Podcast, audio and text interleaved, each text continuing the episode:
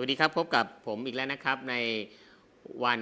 ที่เราเรียกว่าเป็นอีกวันหนึ่งที่หลาย ๆ คนก็หยุดงานนะครับหลาย ๆ คนก็ทำงานอยู่ที่บ้าน หลาย ๆ คน work from home ครับวันเสาร์ก็เป็นวันที่หลายคนเนี่ยหยุดตามปกติก็มีนะครับแต่บางคนนี่ก็ work from home นะครับครูติ๋งสลายุทธุพรครับวันนี้เราอยู่กับรายการของที่เราเรียกว่าคลินิกผู้นำนะครับทักทายกับขั้นที่อยู่ในเพจ Happy MPM แล้วก็เพื่อน ๆ นะครับที่ติดตาม ผมอยู่นะครับในส่วนของ Facebook Live นะครับก่อนหน้านี้นะครับไลฟ์ในส่วนของบุคคลนะครับในส่วนตัวตอนนี้มาไลฟ์ในเพจของบริษัทนะครับก็ติดตามกันครับผมมีข้อมูลมีเรื่องราวนะครับที่จะมาเล่าให้ฟังนะครับเกี่ยวข้องกับการทำธุรกิจ network marketing หรือธุรกิจเครือข่ายที่หลาย ๆ คนเนี่ยครับเขาเรียกว่าต้องบอกว่าบางคนเนี่ยครับไม่อยากเข้ามาในอาชีพนี้ คือคนในไม่อยากออกคนนอกไม่อยากเข้า คนในไม่อยากออกคนนอกไม่อยากเข้าหมายความว่าอย่างไรครับ คือบางทีเนี่ยครับคนนอกเอาคนนอกก่อนนะครับ คนนอกไม่อยากเข้าเนี่ยเพราะว่าคนนอกหลาย ๆ คนเนี่ยไม่เข้าใจธุรกิจนี้ จริง ๆ แล้วธุรกิจ network marketing หรือธุรกิจเครือข่ายนี่ครับมันก็เหมือนธุรกิจทั่วไปนี่แหละครับไม่ได้มีความแตกต่างกันนะครับถ้าเป็นอาชีพก็เป็นอาชีพที่อาชีพหนึ่งที่อยู่บนโลกใบนี้นี่แหละครับ แล้วก็มีความแตกต่าง ซึ่งผลลัพธ์แค่นั้นเองนะครับอาชีพบางอาชีพอาจจะมีผลลัพธ์อีกแบบหนึ่ง อาชีพในการทำธุรกิจเครือข่ายนะครับก็จะมีผลลัพธ์อีกแบบหนึ่งนะครับแต่ส่วนมากแล้วนี่ครับผลลัพธ์เนี่ยสุดท้ายแล้วมันก็ไปสิ้นสุดหรือมีจุดหมายอันเดียวกัน คือทำให้คุณภาพชีวิตนี่เปลี่ยนแปลงทำให้คุณภาพชีวิตเนี่ยดีขึ้นนะครับทำให้เรามีรายได้ทำให้เรามีทรัพย์สินเงินทองมากขึ้นนะส่วนมากแล้วนะครับไม่ว่าจะทำอาชีพอะไรก็แล้ว แต่ที่เป็นสัมมาอาชีพนะครับที่เป็นอาชีพสุจริตนะครับสุดท้ายแล้วนะครับบั้นปลายหรือจุดสุดท้ายของมันก็คือว่า เราต้องการมีรายได้ ต้องการมีความมั่นคง เรื่องของอาชีพ ต้องการมี ความมั่นคงเรื่องของสถานะความเป็นอยู่นะครับในครอบครัวของเรา หรือพาครอบครัวของเรานะครับไปในทิศทางที่มันดีขึ้นนะครับทุกอาชีพนะครับรุ่นแล้วแต่เป็นอาชีพที่ดีนะครับแล้วก็เป็นอาชีพที่ช่วยสร้างเสริมเติมแต่งคุณภาพชีวิตได้ทั้งหมดเลยนะครับ ไม่ว่าจะเป็นอาชีพอะไรก็แล้วแต่นะครับ เพราะนั้นก็อยู่ด้วยกันนะครับมาฟังเรื่องเล่านะครับผมมีเรื่องเล่านะครับเขาเรียกประสบการณ์ แบ่งปันประสบการณ์ผ่านเรื่องเล่าก็แล้วกันนะครับ ผมมีประสบการณ์ในการทำธุรกิจเครือข่ายนี่ครับมาพอสมควรนะครับ ก็อยากจะมาแบ่งปันแล้วก็มาเล่าให้ฟังครับ มีคนหลายคนนะครับที่มีประสบการณ์และมีความรู้ในการทำธุรกิจเครือข่ายเนี่ยเยอะมากนะครับบนโลกใบนี้ เพราะฉะนั้นถ้ามีโอกาสนะครับ เราก็เข้าไปฟังเข้าไปศึกษาเข้าไปหาความรู้ เพิ่มเติมนะครับ ไม่แน่นะครับคำพูดบางคำพูด เรื่องราวเบื้องบางเรื่องราวเนี่ยครับอาจจะมาช่วยเสริมช่วยเติมให้เราประสบความสำเร็จมากขึ้นก็ได้ ใครจะไปรู้ครับ มันอาจจะเป็นเหตุผล มันอาจจะเป็นเรื่องราวที่จะมาทำให้เราเนี่ยประสบความสำเร็จมากขึ้นเรื่อยๆนะครับแม้กระทั่งผมเองในปัจจุบันนี้ครับผมเองยังยังศึกษาหาความรู้นะครับยังนะครับลงมือปฏิบัตินะครับยังลงมือเรียนหนังสือนะครับยังต้องดู YouTube นะครับยังต้องอ่านหนังสือเพิ่มเติมอยู่ในทุกๆวันนะครับเพื่อไม่ให้ความรู้ของตัวเราเองนี่ครับมันล้าสมัยนะมันตกยุคนะ หรือนะครับไม่ทันยุคทันสมัย หรือไม่ทันพฤติกรรมของนักธุรกิจ ไม่ทันพฤติกรรมของผู้บริโภคนะครับไม่เคลื่อนตามโลกไม่ทันอย่างนี้ครับเพราะนั้นครับผมกลัวที่สุดคือกลัวกลัวตามโลกไม่ทันนะครับผมก็เลยต้องเป็นคนที่ศึกษาหาความรู้อยู่เรื่อยๆ อยู่สม่ำเสมอ และยิ่งเราเองนี่ครับเป็นหน้าที่ของคำว่าเทรนเนอร์นะครับหน้าที่ของคำว่าคนที่แบ่งปันเรื่องราวนะครับเรายิ่งต้องนะครับยิ่งต้องนะครับ เรียนรู้มากเป็นพิเศษมากกว่าคนหลาย ๆ คนนะครับเพื่อเอาความรู้ของเราเนี่ยมาแชร์แล้วก็มาแบ่งปัน เมื่อรับเข้ามาแล้วเราก็ถ่ายทอดออกนะครับตอนนี้ก็เป็นเรื่องราวนะครับที่อยากจะแชร์แล้วก็แบ่งปันในช่วงต้น ๆ นะครับและตอนนี้นี่ครับต้องบอกอย่างนี้ครับว่าผมเคยพูดอยู่เสมอๆนะครับเคยพูดอยู่บ่อยๆครับว่า วันนี้นี่ครับเราเจอสถานการณ์ที่เป็นสถานการณ์ที่เราบางครั้งบางทีเราก็ไม่สามารถควบคุมได้นะครับในสถานการณ์ แต่สิ่งที่เราควบคุมได้คือควบคุมตัวเองนี่นะครับ ออกจากบ้านครับใส่แมสมีเจลแอลกอฮอล์ล้างมืออยู่ตลอดเวลา ตอนนี้คือผมเนี่ยอยู่คนละห้องกับน้องที่เป็นฝ่ายปฏิบัติการนะครับ ผมก็เลยถอดแมสได้ ผมอยู่คนเดียวนะครับ ก็เลยสามารถถอดแมสได้เพราะนั้นก็ต้องดูนะครับว่าสถานการณ์เราอยู่ตรงไหนนะครับ อยู่ที่บ้านนะครับ อยู่ที่ทำงาน ถ้ามีคนเยอะๆนี่ครับ ก็ใส่แมสให้มิดชิด และยิ่งถ้าเกิดว่าไปในเขตชุมชนนะครับ ที่จำเป็นต้องไปนะครับจำเป็นต้องไปต้องใส่แมสเนี่ยครับสองชั้นนะครับ หรือหาแมสที่มีคุณภาพเนี่ยใส่ นะเพื่อป้องกันตัวเองนะครับแล้วก็ป้องกันสำหรับตัวเองเพื่อที่จะไปติดคนอื่นด้วยนะครับในลักษณะนี้ครับก็ดูแลป้องกันตัวเองนะครับเพื่อที่จะให้ตัวเองนี่ครับอยู่นะครับแล้วก็ปลอดภัยจากการระบาดของโรคระบาดณปัจจุบันนี้ครับช่วยๆกันนะครับเอาละครับหัวข้อในวันนี้นี่ครับเขาบอกว่า upline ต้อง smart upline ต้อง smart หลายวันก่อนนี่ครับผมพูดถึงความหมายของคำว่า up line down line side line ไปเรียบร้อยแล้วนะครับแต่วันนี้เนี่ยผมจะพูดถึงคำว่า up line ต้องมีคุณสมบัติอย่างไรบ้าง เอาตัวตรงๆเลยนะครับว่า up line ต้องมีคุณสมบัติอย่างไรบ้าง ต้องมีอุดอุแล้วอุปนิสัย คุณลักษณะนิสัยอย่างไรบ้างนะครับ up line คือผู้นำผู้นำเนี่ยครับบางทีไม่จำเป็นต้องยืนอยู่แถวหน้าเสมอไปนะครับ ผู้นำอาจจะยืนอยู่แถวหน้า อาจจะนำอยู่ข้างหน้าในบางครั้ง และบางครั้งอาจจะไปยืนอยู่เคียงข้าง และหลายๆ ครั้งอาจจะไปยืนอยู่เบื้องหลังก็ได้ เพราะฉะนั้นครับ upline สามารถอยู่ในตำแหน่งต่างๆได้ upline นะครับอาจจะไปทำงานพื้นฐานก็ได้ upline จะไปแนะนำสินค้าก็ได้ upline จะไปพูดบนเวทีเพื่อให้แรงจูงเกิดแรงจูงใจก็ได้ เพราะฉะนั้นครับคำว่า upline นี่ครับมีหลายหน้าที่ที่จะต้องทำนะครับที่แตกต่างกันออกไป เพราะฉะนั้นครับ upline จึงจำเป็นจะต้องมีคุณสมบัติ จึงจำเป็นจะต้องมีนะครับทักษะในหลาย ๆ ด้าน และคำว่า smart นี่แหละครับ มันจะเป็นคำที่เหมาะมากสำหรับคำว่า upline upline ต้อง smart upline ต้องมีความชาญฉลาดครับคำว่า smart เนี่ยแปลตามตัวเลยนี่ก็คือว่าข่าวความว่าชาญฉลาดนะครับมีไหวพริบปฏิภาณนะครับในการแก้ปัญหาเรียนรู้และเข้าใจลงมือทำอย่างถูกต้องครับ นี่คือคำว่า upline ครับต้อง smart และทีนี้นะครับผมจะเอาอักษรภาษาอังกฤษทั้งหมด 5 ตัวนี้ครับมาขยายความให้ฟังนะครับ เราขออนุญาตเริ่มต้นจากอักษรตัวแรกครับ คือตัว S ครับ แน่นอนครับเมื่อเราเป็น upline ตัวอย่างที่ดีมีค่ามากกว่าคำสอน upline นี่ครับเมื่อเราเป็น upline แล้วมีคนถามว่าแล้วเมื่อไหร่เราจะได้เป็น upline เมื่อไหร่ก็ตามที่มีคนในองค์กรเกิดขึ้นนะครับที่อยู่ภายใต้ขององค์กรของเราเนี่ยครับตั้งแต่ 1 คนขึ้นไป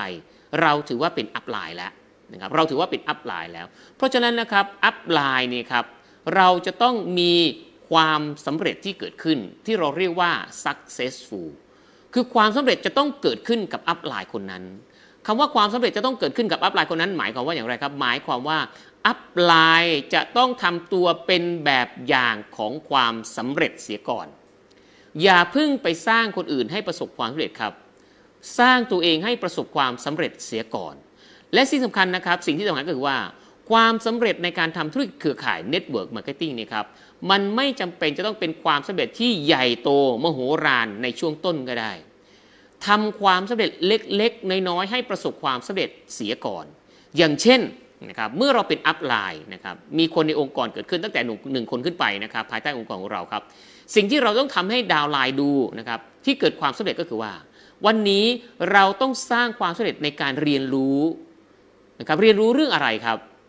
อันดับแรกเลยครับ เราต้องเรียนรู้เรื่องธุรกิจเครือข่ายให้เข้าใจและสามารถถ่ายทอดได้ เริ่มต้นจากเรื่องง่ายๆก่อนนะครับ คือเริ่มต้นจากการเรียนรู้ให้ประสบความสำเร็จเสียก่อนคำว่าประสบความสำเร็จในการเรียนรู้ก็คือว่า เราต้องเรียนรู้จนสามารถเข้าใจว่าธุรกิจเครือข่ายมันคืออะไร มันคืออะไรนะครับเริ่มต้นยังไงเติบโตยังไงนะและองค์ประกอบของความสำเร็จในธุรกิจเครือข่ายคืออะไรบ้าง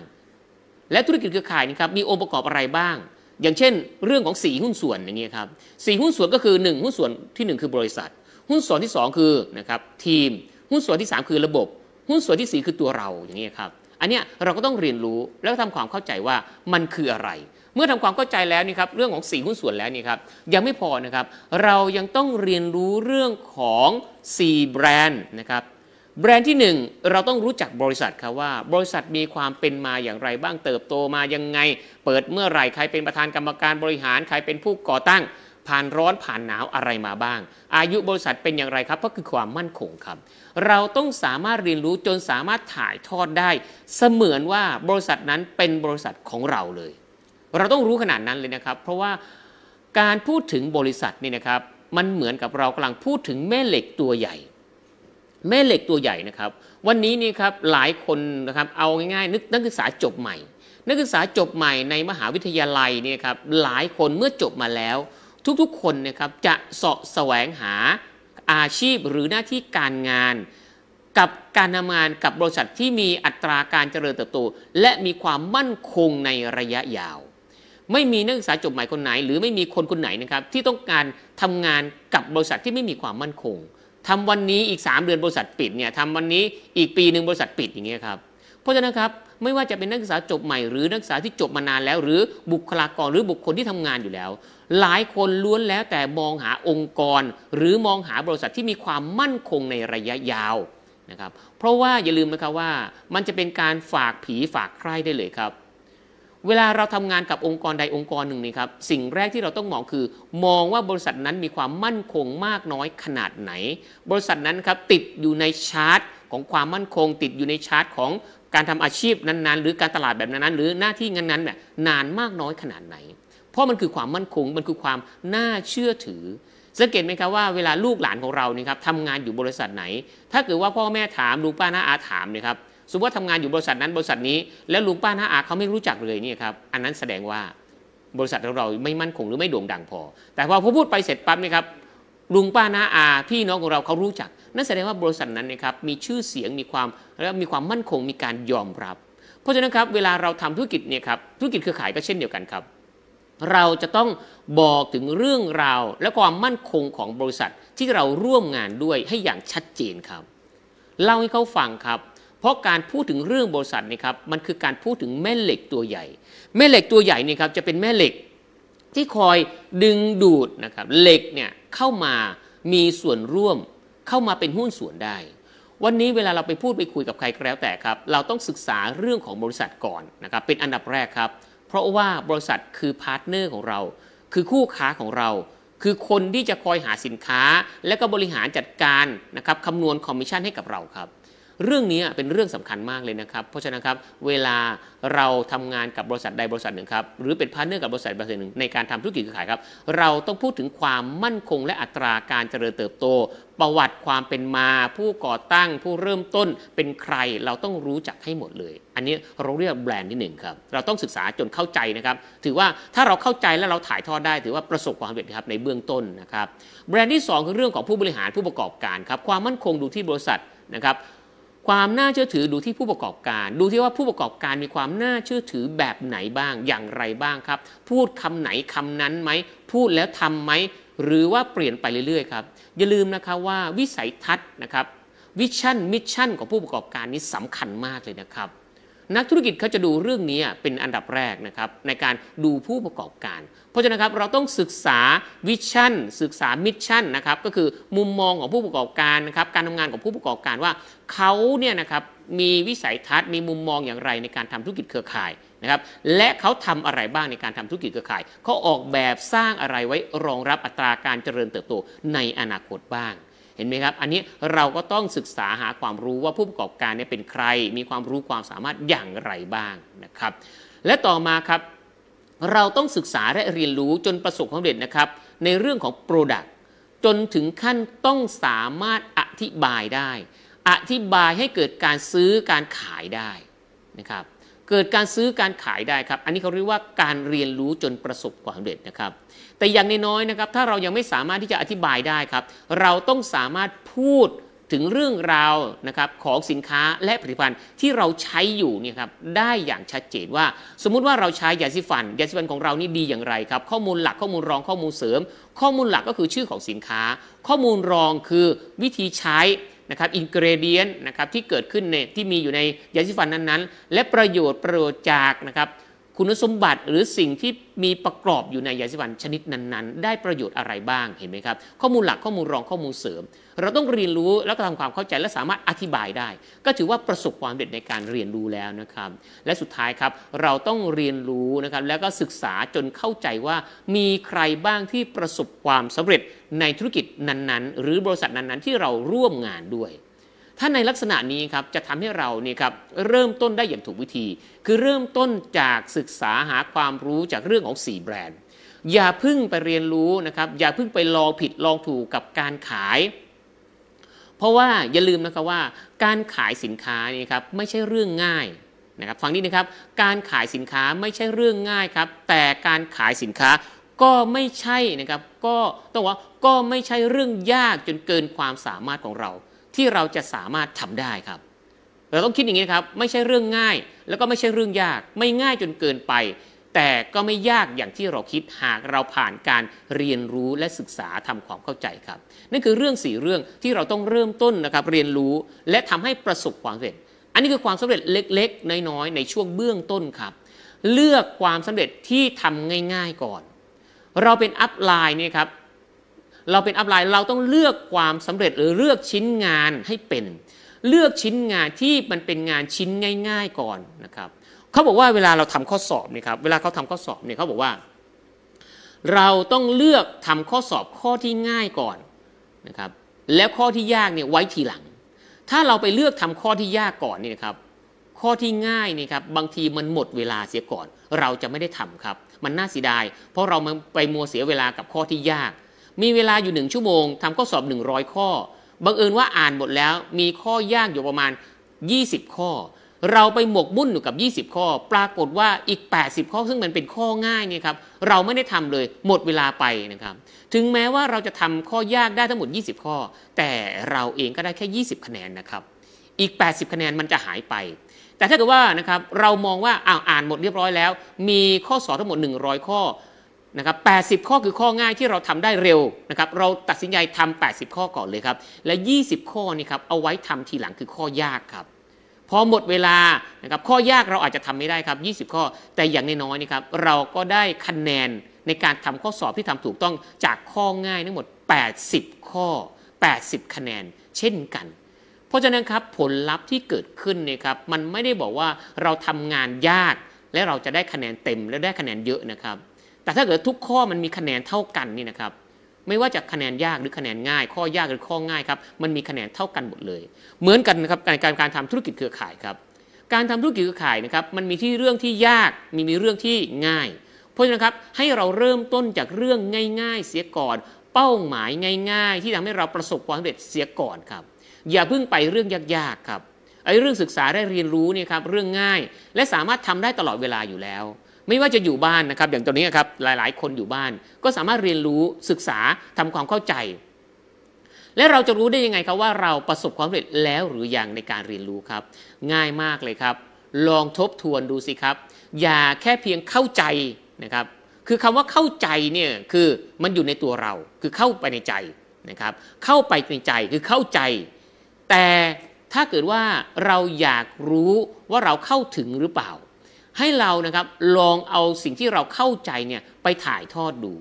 ลองเล่าดู ถ้าไม่มีคนฟังนะครับทุกวันนี้โทรศัพท์สมาร์ทโฟนเนี่ยมีเยอะแยะมากมายครับเราก็เปิดโทรศัพท์นะครับแล้วก็อัดวิดีโอดูซิว่า เราลองนะครับลองพูดนะครับลองพูดออกมาเป็นเสียง ลองพูดออกมาเป็นความเข้าใจของเราสิครับว่า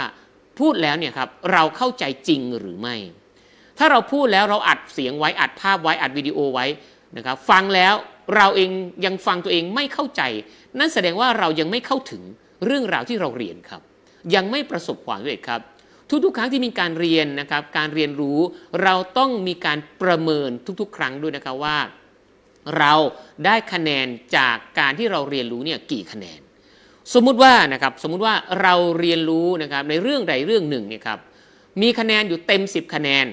คะแนนเนี่ยเต็ม 10 คะแนน อยู่ที่ว่าเรานะครับว่าเวลาเราเรียนจบเนี่ยครับเราลองถ่ายทอดดู เราลองเล่าดูสิครับ แล้วลองให้คะแนนตัวเองดูสิครับว่า เราให้ตัวเองกี่คะแนน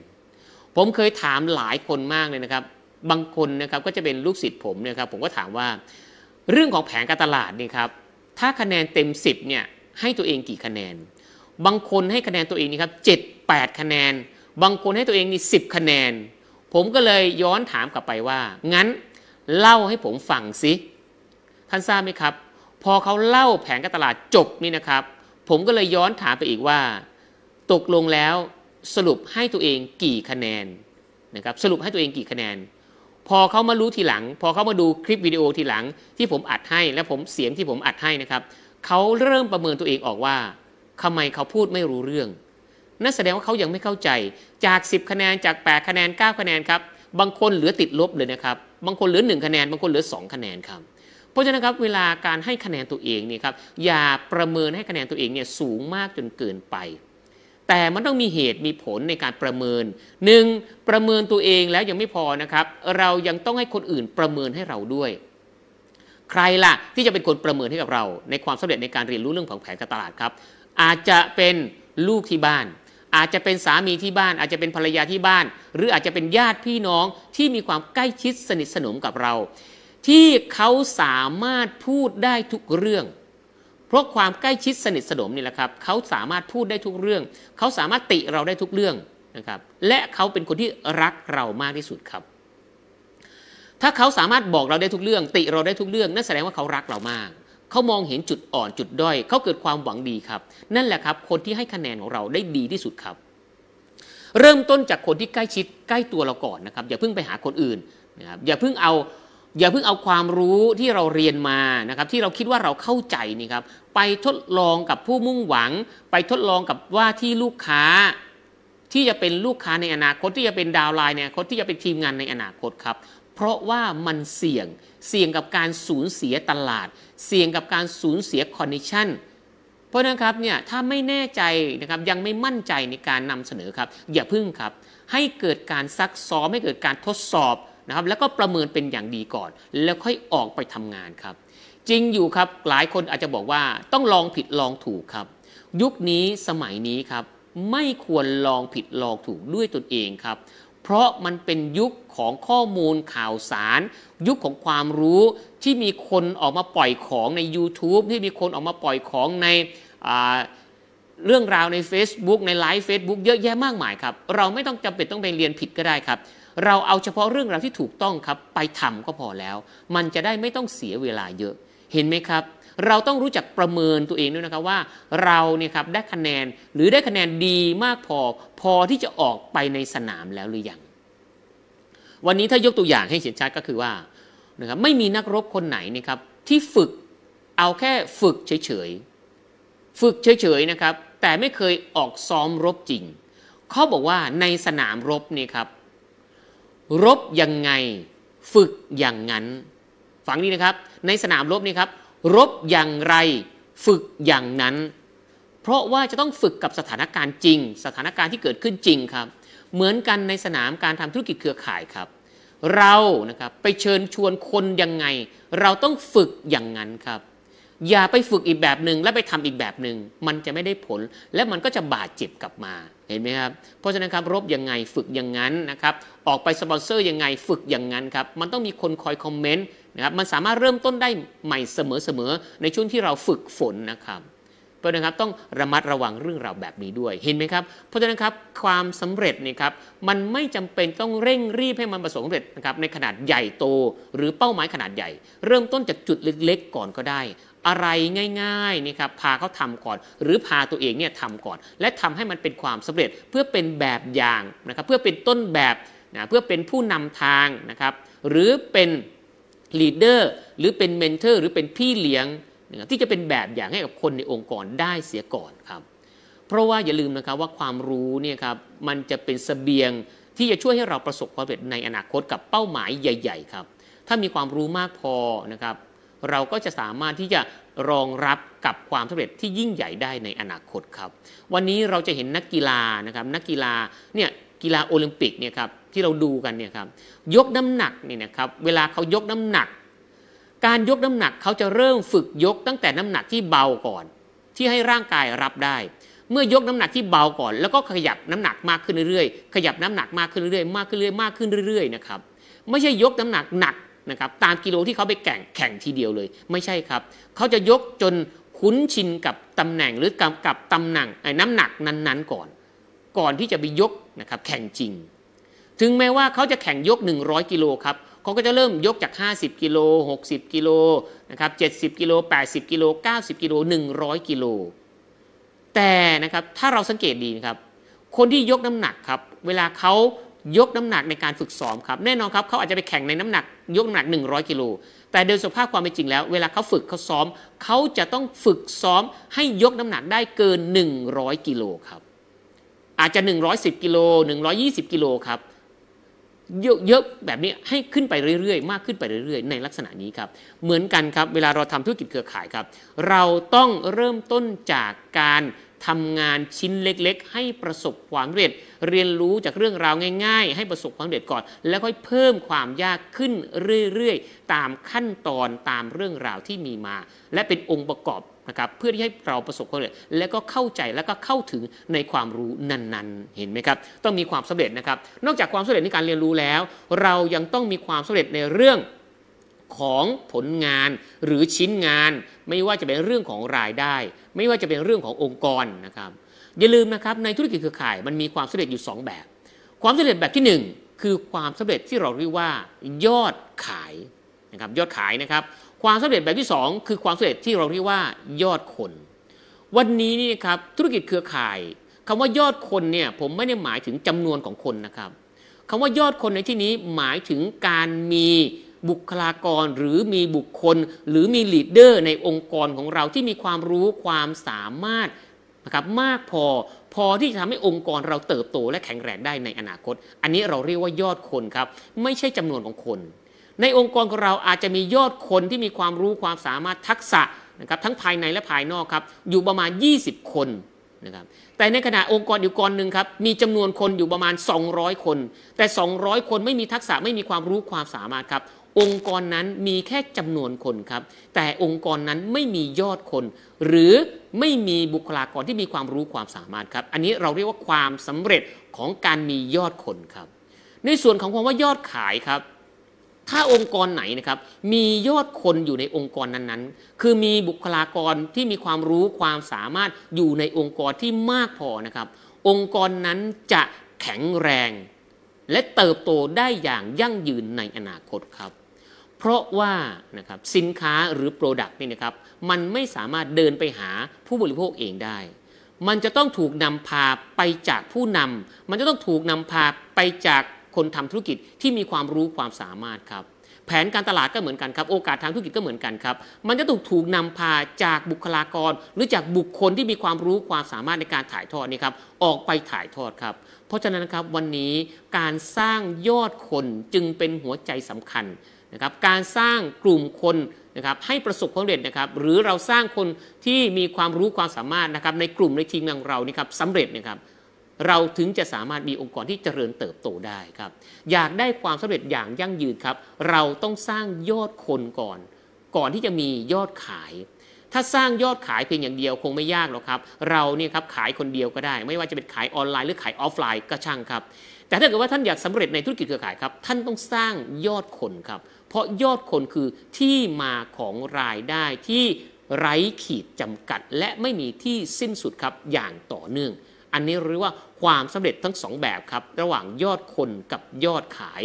ถ้ายอดขายเราเรียกว่า product business ครับ แต่ถ้าเป็นยอดคนเราเรียกว่า human business เพราะฉะนั้นครับ องค์กรไหนก็แล้วแต่ครับ ถ้ามีคนที่มีความรู้ความสามารถองค์กรนั้นจะแข็งแรงมากครับ ผมขออนุญาตยกตัวอย่างครับ ผม มีโอกาสได้รู้จักแล้วก็ไปทำความรู้จักโรงเรียนอยู่โรงเรียนหนึ่งนะครับอยู่แถวจังหวัดระยองนะครับอยู่อำเภอวังจันทร์นะครับอำเภอวังจันทร์นี่ครับเป็นมีโรงเรียนอยู่โรงเรียนหนึ่งโรงเรียนนี้เนี่ยครับเด็กที่ไปสอบเข้าโรงเรียนนี้ ส่วนมากแล้วนี่ครับจะเป็นเด็กที่มีเกรดเฉลี่ยนะครับตั้งแต่ 3.9 ขึ้นไปท่านคิดดูครับเขาคัดเลือกเนี่ยครับว่าเด็กที่จะสอบเข้าโรงเรียนนี้ครับอย่างต่ำต้องมีเกรดเฉลี่ยนะครับอย่างน้อยนะครับ3.5 ขึ้นไปถึง 4.00 ก็ไม่ใช่ว่าเด็กที่ 3.5 ขึ้นไปถึง 4.00 สอบเข้าโรงเรียนนี้ได้ทุกคนนะครับ ก็ไม่ได้ทุกคนครับ เขาคัดเลือกคัดกรอง เฉพาะคนที่สามารถทำข้อสอบ และผ่านเข้าไปเรียนในโรงเรียนนี้ได้ โรงเรียนนี้จะคัดเฉพาะคนที่เป็นหัวกะทิ คัดเฉพาะบุคลากรหรือนักเรียนนะครับที่มีความรู้ในเรื่องของวิชาการในด้านต่างๆ เข้าไปเรียนครับ ดูสิครับว่าเขาคัดเลือกขนาดไหน เขาคัดเลือกแม้กระทั่งการสอบครับ เมื่อเข้าไปเรียนในโรงเรียนนี้แล้วครับ เด็กนักเรียนจะได้เรียนฟรีทุกอย่างครับ มีหอพักเป็นโรงเรียนประจำครับ มีหอพักนะครับ มีอาหาร มีเครื่องใช้ต่างๆ ครบสมบูรณ์แบบครับ และสิ่งที่สำคัญนะครับ เด็กเมื่อเข้าไปเรียนในโรงเรียนนี้ครับ เขาจะให้เด็กทุกคนได้เรียนทุกวิชาความรู้นะครับที่เกี่ยวข้องกับการทำอาชีพของบริษัทนั้นๆครับ บริษัทนั้นนะครับมีหลากหลายมากนะครับมีหลากหลายแผนกมีหลากหลายตำแหน่งมากครับเด็กก็จะได้เข้าไปเรียน และเด็กก็จะได้รู้ได้ดูนะครับว่าตัวเองชอบด้านใดมากที่สุดนะครับพอชอบด้านใดมากสุดเสร็จปั๊บเขาก็จะปักหลักเลยครับสมมุติว่าเขาชอบในเรื่องของการทำเกี่ยวกับผลิตภัณฑ์ ออกแบบผลิตภัณฑ์ กึ่งชิ้นงานนะครับเกี่ยวกับเรื่องของงานกึ่งงานเหล็กนี้ครับออกแบบต่าง ถ้าเด็กคนไหนชอบปุ๊บเขาจะให้เด็กคนนั้นและส่งเสริมเด็กคนนั้น ไปในทิศทางนั้นโดยตรงเลยครับ เมื่อเรียนจบมาครับเด็กคนนั้นจะมีความรู้ความเชี่ยวชาญและแข็งแรงด้านนั้นโดยตรงเลยครับ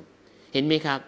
อันนี้เขาเรียกว่าการสร้างบุคลากรตั้งแต่ต้นน้ำยันปลายน้ต้นน้ำก็คือการสอบเข้า ปลายน้ำก็คือว่าเมื่อเขาเรียนจบเสร็จปั๊บเขาจะถูกบรรจุเข้าทำงานในบริษัทนั้นทันทีครับ อันนี้ครับก็เป็นเรื่องราวที่ผมรู้สึกประทับใจมากครับ เป็นการสร้างบุคลากรในองค์กรนะครับ เป็นการสร้างงานสร้างคนให้มีความรู้ความสามารถตั้งแต่ต้นน้ำยันปลายน้ำเหมือนกันครับทำไมผมต้องเอาตัวอย่างนี้มาพูดครับ เวลาเราสร้าง network นะครับเราสร้างธุรกิจเครือข่าย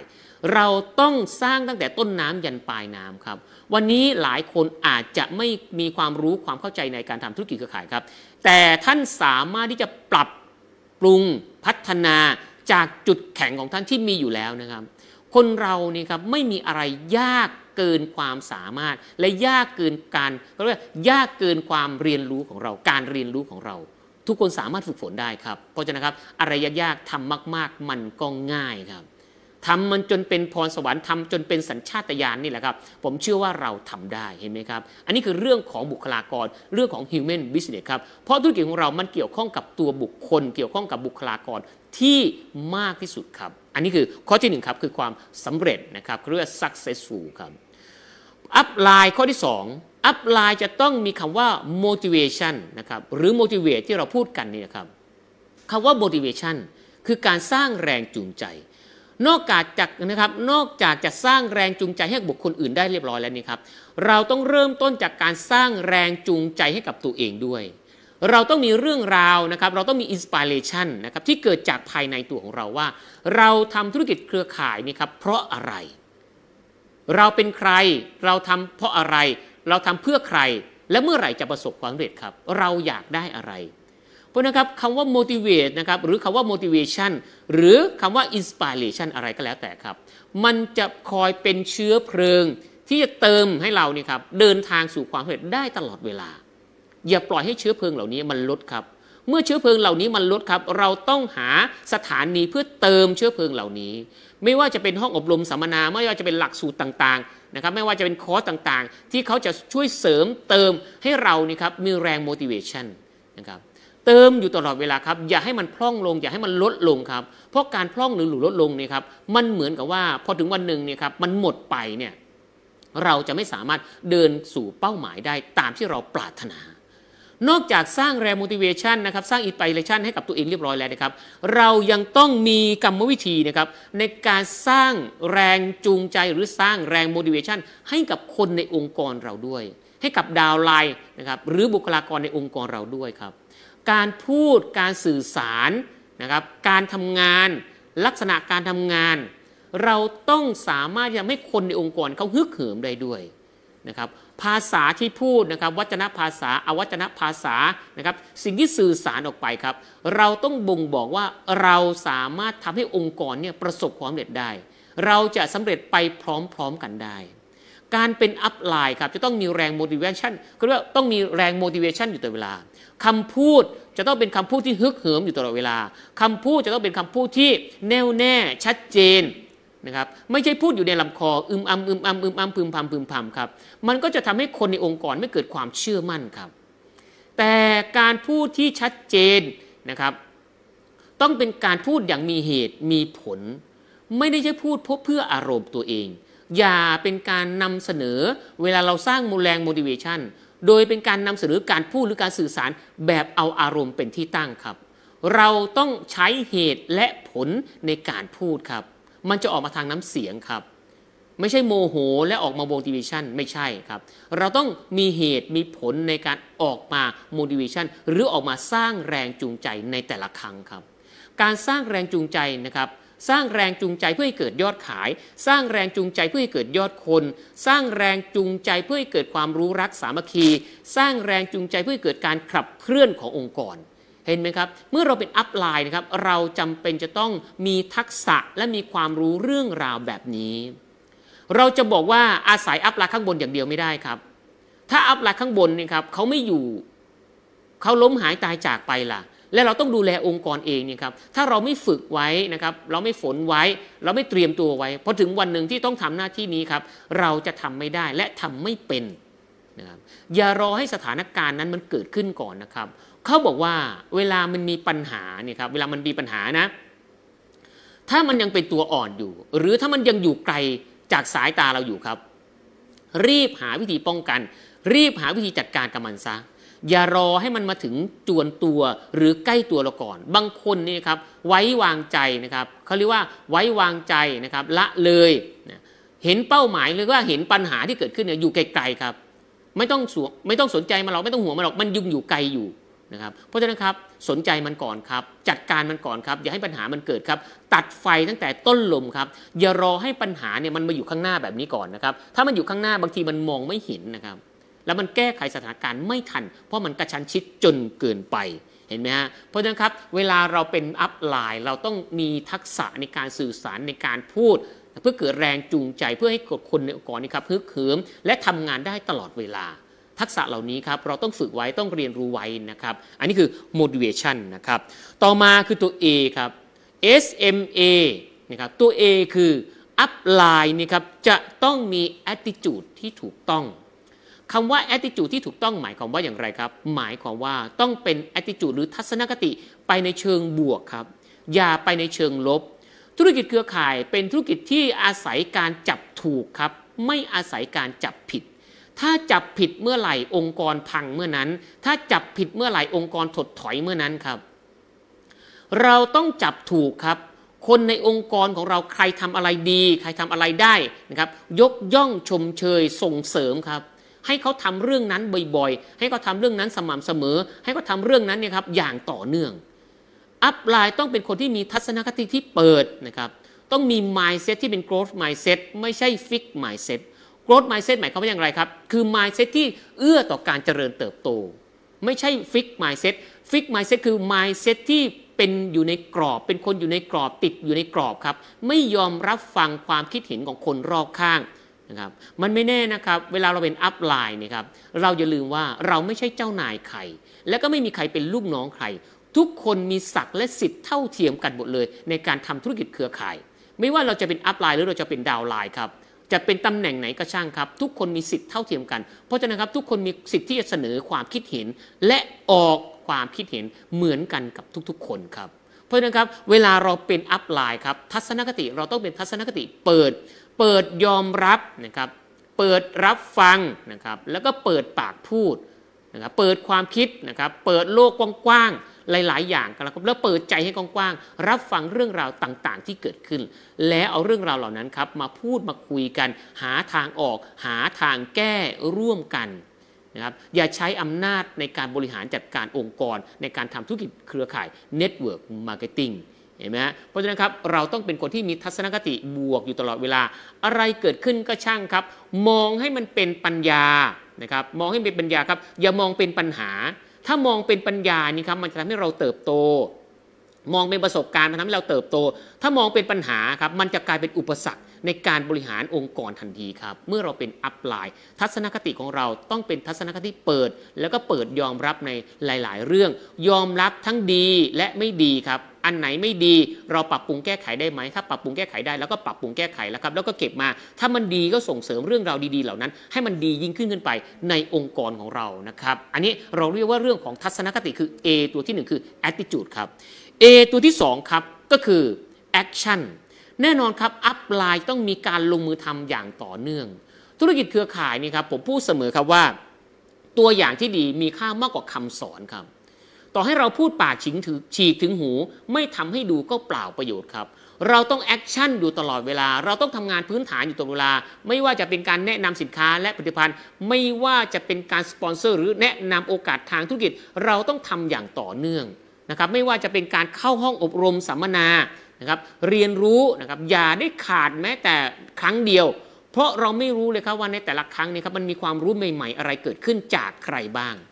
สำคัญนะครับวันนี้เราไม่เข้าเรียน downline เราก็ไม่เข้าหรอกครับ เพราะเขาบอกว่า up down upline เป็นยังไง downline ก็จะเป็นอย่างนั้น เราไม่เข้าเรียนหนึ่งครั้ง downline ก็ไม่เข้าเรียนหนึ่งครั้งครับ เราไม่เข้าเรียน 10 ครั้ง downline เราก็ไม่เข้าเรียน 10 ครั้งครับ แต่ถ้าเราเข้าเรียนทุกครั้งครับ ดาวไลน์ของเราครับเขาก็จะเข้าเรียนทุกครั้งเช่นเดียวกัน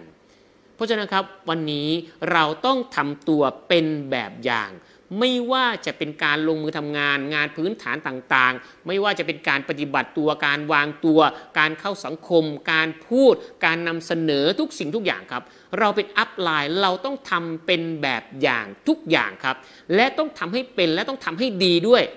นะครับต้องทำให้เป็นแล้วต้องทำให้ดีด้วย การเป็นอัพไลน์ไม่ง่ายนะครับการเป็นอัพไลน์ไม่ง่าย และยิ่งถ้าเกิดเป็นการเป็นอัพไลน์ที่ประสบความสำเร็จที่มีทั้งชื่อเสียงการยอมรับ และทั้งมีรายได้ด้วย อันนี้ยิ่งยากครับแต่อย่าลืมนะครับว่าอะไรที่ยากยากนี่นะครับ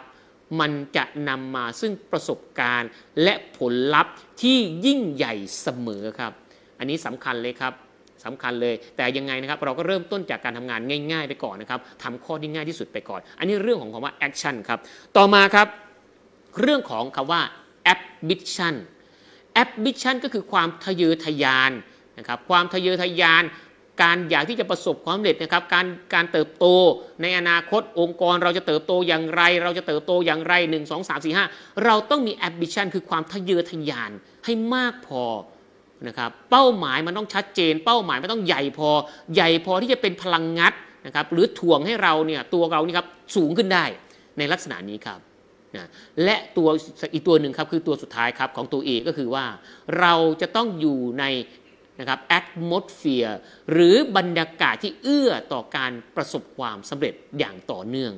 พาตัวเอง พาองค์กรของตัวเองนี่ครับไปอยู่ในบรรยากาศที่เอื้อต่อการประสบความสำเร็จหมายความว่าอย่างไรครับ พาคนในองค์กรของเรานี่ครับไปอยู่ในห้องไลน์นะครับช่วงนี้มันเจอกันไม่ได้ ก็พา downline พาองค์กรไปอยู่ในห้องไลน์ที่มีการไลฟ์นี่มีการเรียนการสอน มันมีเยอะมากนะปัจจุบันนี้ครับพาองค์กรของเรานะครับเข้าไปอยู่ในห้องไลฟ์นะครับห้องไลฟ์เฟซบุ๊กอย่างนี้ครับไม่แน่นะครับ บางทีเราพูด 10 ครั้ง 20 ครั้ง เขาก็ไม่เชื่อเขาก็ไม่ฟัง แต่บังเอิญว่ามีใครคนใดคนหนึ่งมาพูดแค่ครั้งเดียว แล้วเขาเก็ตก็มีนะครับ เพราะทักษะการสื่อสารมันไม่เหมือนกัน อย่างเช่นในวันนี้นี่ครับเราหลายคนนี่ครับกำลังฟังผมอยู่เนี่ยครับแล้วถ้าเกิดว่าก่อนหน้านี้เราพูดแล้วเขาไม่เข้าใจ แต่บังเอิญว่าสมมุติว่าเขามาฟังผมครั้งเดียวแล้วเขาเข้าใจเนี่ยสิ่งที่ท่านควรทำคนยังไงครับ ก็คือแค่กดแชร์แล้วก็แบ่งปัน แชร์และแบ่งปันเพื่ออะไรครับ เพื่อกระจายความรู้ เพื่อกระจายการสื่อสารเรื่องราวต่าง ที่บางทีเราพูดเองไม่ได้ เราก็อาศัยเครื่องหมายเครื่องมือแบบนี้ครับไปให้กับคนอื่น ให้คนอื่นเขารับฟัง ไม่แน่ครับเขาอาจจะฟังแล้ว แล้วเขาเก็ตหรือเขาเข้าใจ หรือเขามีช่องทางหรือมีโซลูชันเพื่อให้เขาไปต่อได้ก็ได้นะครับ แค่การกดแชร์ของเราก็เพียงครั้งเดียวแค่นั้นเองอย่าให้การเรียนรู้นี่นะครับมันเป็นการเรียนรู้แค่เพียงตัวเราคนเดียวครับ เราเรียนรู้แล้วเราไปถ่ายทอดต่อบางที เราก็ถ่ายทอดได้ไม่หมดครับ อย่าให้มันเป็น one stop service คือทุกสิ่งทุกอย่างหยุดลงที่ฉัน จบที่ฉัน ถ้าอย่างนั้นนี่ครับเราเรียกว่านะครับไม่ใช่การทำธุรกิจเครือข่ายครับ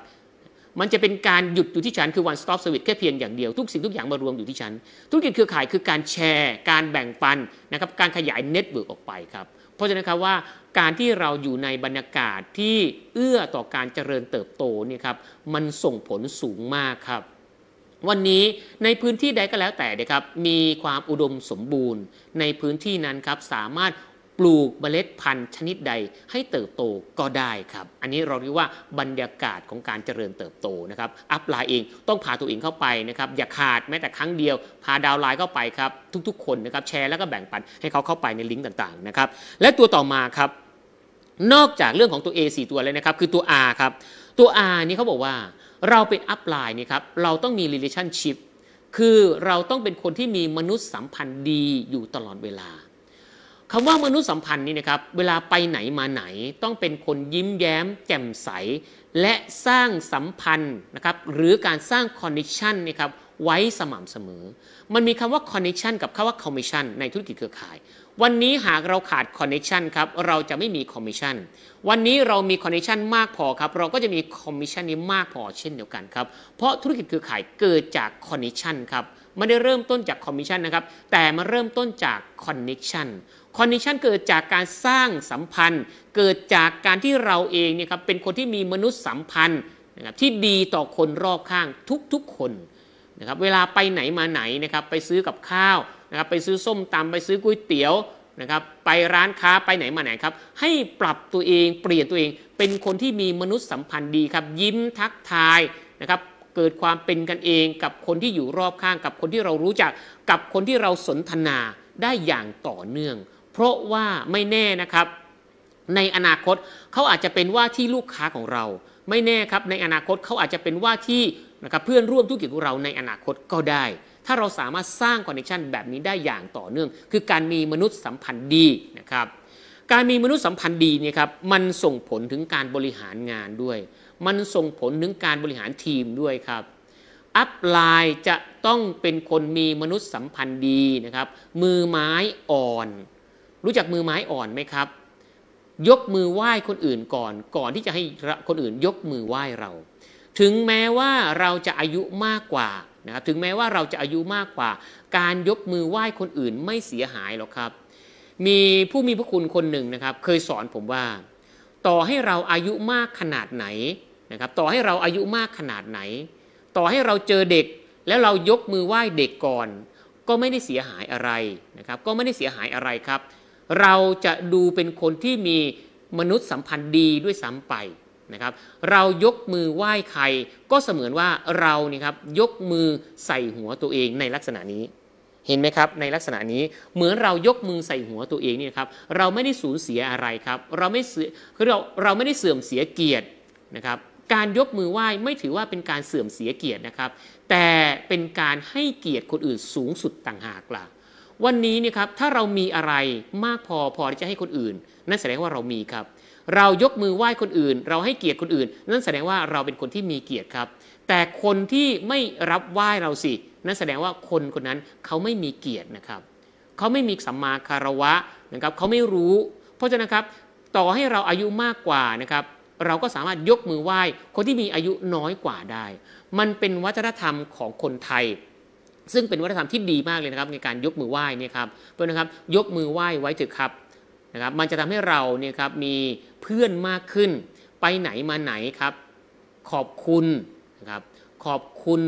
นะครับพูดให้ติดปาก ขอบคุณค่ะ ขอบคุณครับ ยกมือไหว้สวัสดีครับ สวัสดีค่ะทำให้เป็นลักษณะนิสัยคือคุณลักษณะนิสัยติดตัวไปตลอดชีวิตครับ เพราะฉะนั้นครับวันนี้นี่ครับ เวลาเรายกมือไหว้คนเนี่ยครับอย่างที่ผมบอกครับมันไม่เสียหายอะไร มันไม่เสื่อมมันไม่เสียเกียรติหรอกครับมันเหมือนกับว่าเรายกมือไหว้เขาเขาก็ไหว้รับตอบกลับมา แค่นั้นเองครับ ขึ้นรถเมย์สั่งกับข้าวเขามาส่งกับข้าวเราเขามาเสิร์ฟเรา ก็พูดคำว่าขอบคุณค่ะ ขอบคุณครับ ได้เสมอๆครับ ไม่เสียหายครับ เราพูดเยอะๆ แบบนี้ครับ มันจะยิ่งดีส่งผลดีกับเราครับ มันเป็นการเพิ่ม connection ด้วยซ้ำไปเห็นไหมครับ เราเป็น upline ก็เช่นเดียวกันครับ downline ของเราต่อให้เขามีอายุน้อยกว่า เรายกมือไหว้เขาเราก็ไม่ได้เสียหายอะไรหรอกครับ เรายกมือไหว้เขาก่อนเลยครับ ไม่เป็นไรนะเพราะถือว่าการให้เกียรติกันมันคือการทักทายในสมัยเขาเรียกว่าใน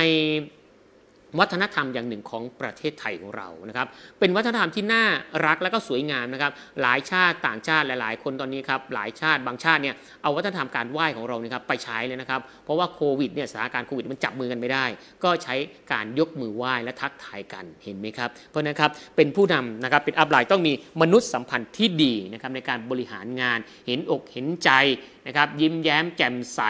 นะครับทุกสิ่งทุกอย่างล้วนแล้วแต่ดีนะครับให้อภัยนะครับเคร่งคัดกับตัวเองและผ่อนปลนกับคนอื่นนะครับหัดลงโทษตัวเองบ้าง หัดตำหนิตัวเองบ้าง อย่าตำหนิเฉพาะชาวบ้าน อย่าตำหนิเฉพาะคนอื่นครับไม่แน่นะครับคนอื่นเขาอาจจะทำได้ดีกว่าเราก็ได้ในลักษณะนี้ครับไม่ใช่ว่าเด็กเนี่ยครับจะไม่เก่งเด็กทุกวันนี้มีความรู้ความสามารถเยอะแยะมากมายครับอายุไม่ได้บ่งบอกว่าเราเนี่ยครับเป็นคนที่มีความรู้มากกว่านะครับ อายุมันเป็นเพียงตัวเลข บางคนเองนี่ครับก็แก่มาอายุมากก็ไม่ได้มีความรู้อะไรครับ แต่เด็กบางคนนี่ครับบางทีเพิ่งเกิดได้ไม่กี่วันนี่ครับเพิ่งเกิดได้ไม่กี่ปีเขากลับมีความรู้มากกว่าเรา เราก็ต้องยอมรับซึ่งกันและกันครับ เพราะฉะนั้นครับการยกมือไหว้ไม่ได้เสื่อมเสียอะไรครับ ยกมือไหว้นะครับเราจะได้สร้างมนุษยสัมพันธ์ในองค์กรของเราด้วยนะครับและตัวสุดท้ายคือตัวทีครับ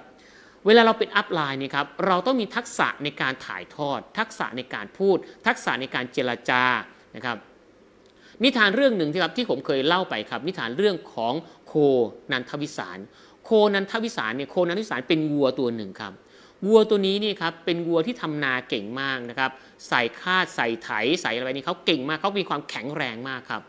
แล้วบังเอิญว่าโคนันทวิสารเนี่ยไปอยู่กับชาวนาคนหนึ่ง ชาวนาคนนี้ครับเป็นชาวนาที่ไม่มีทักษะการสื่อสาร พูดแบบมะนาวไม่มีน้ำนะครับพูดด่าจะ นะครับใช้วัวนะครับใช้โคนันทวิสารนี่ทำนา ก็ทั้งตีทั้งด่าทั้งว่าทั้งพูดสารพัดสารเพนะครับโคนันทวิสารเนี่ยเป็นโคที่ชอบเสียงนุ่มๆและพูดเพราะๆครับชาวนาเนี่ยคนนี้อยากจะให้โคนันทวิสารทำงานให้ ก็ตี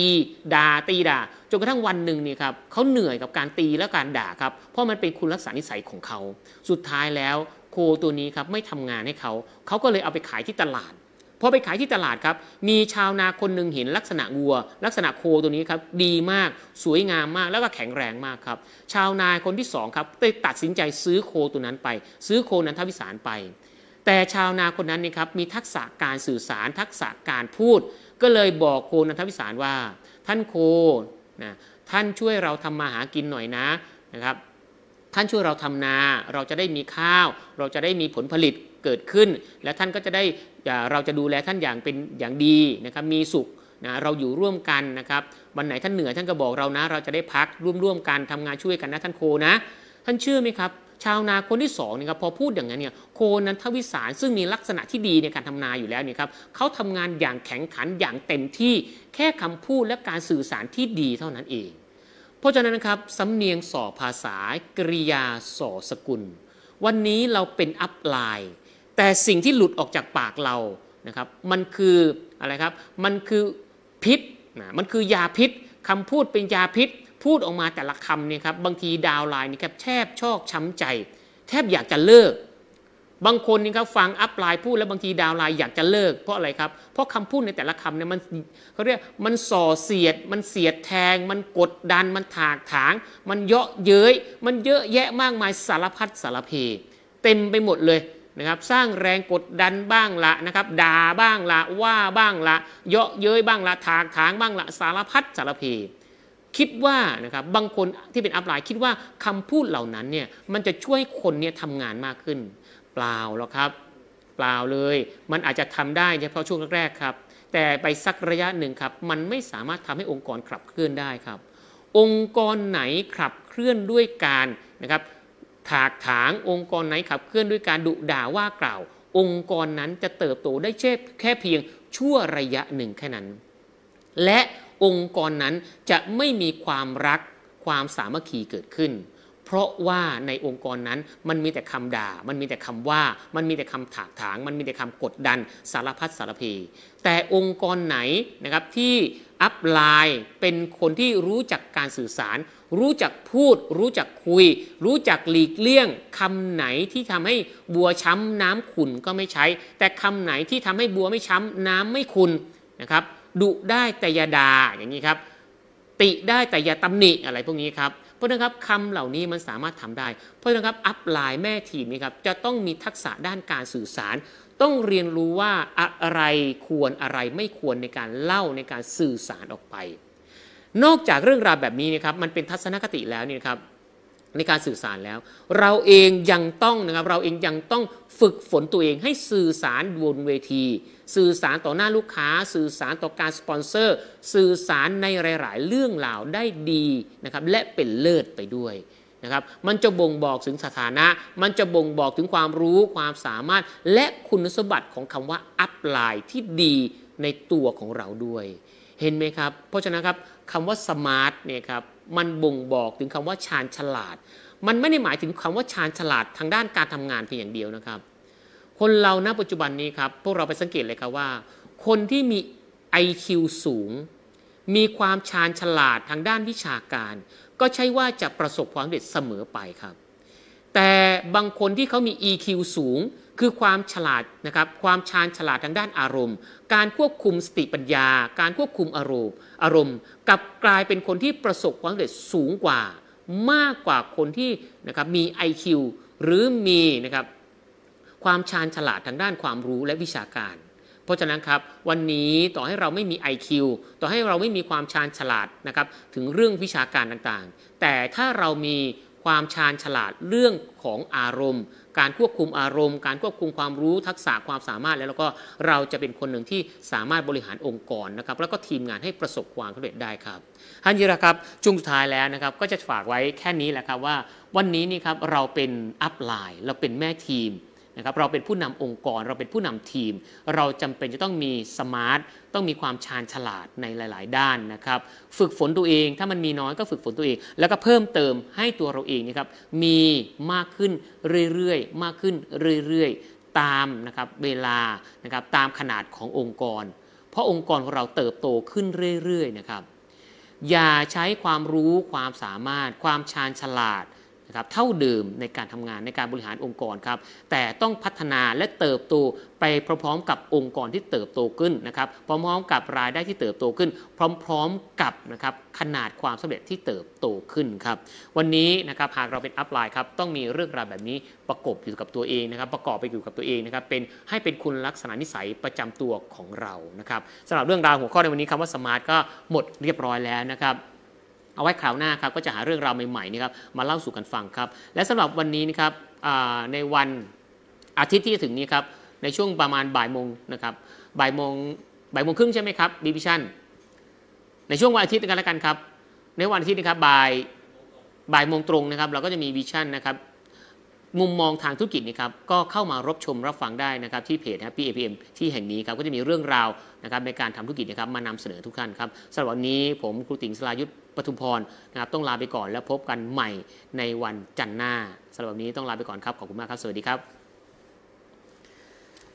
สนับสนุนโดยผลิตภัณฑ์พอลิดิน ประสบการณ์สุขภาพดีของครอบครัว สนับสนุนโดย MX โปรตีน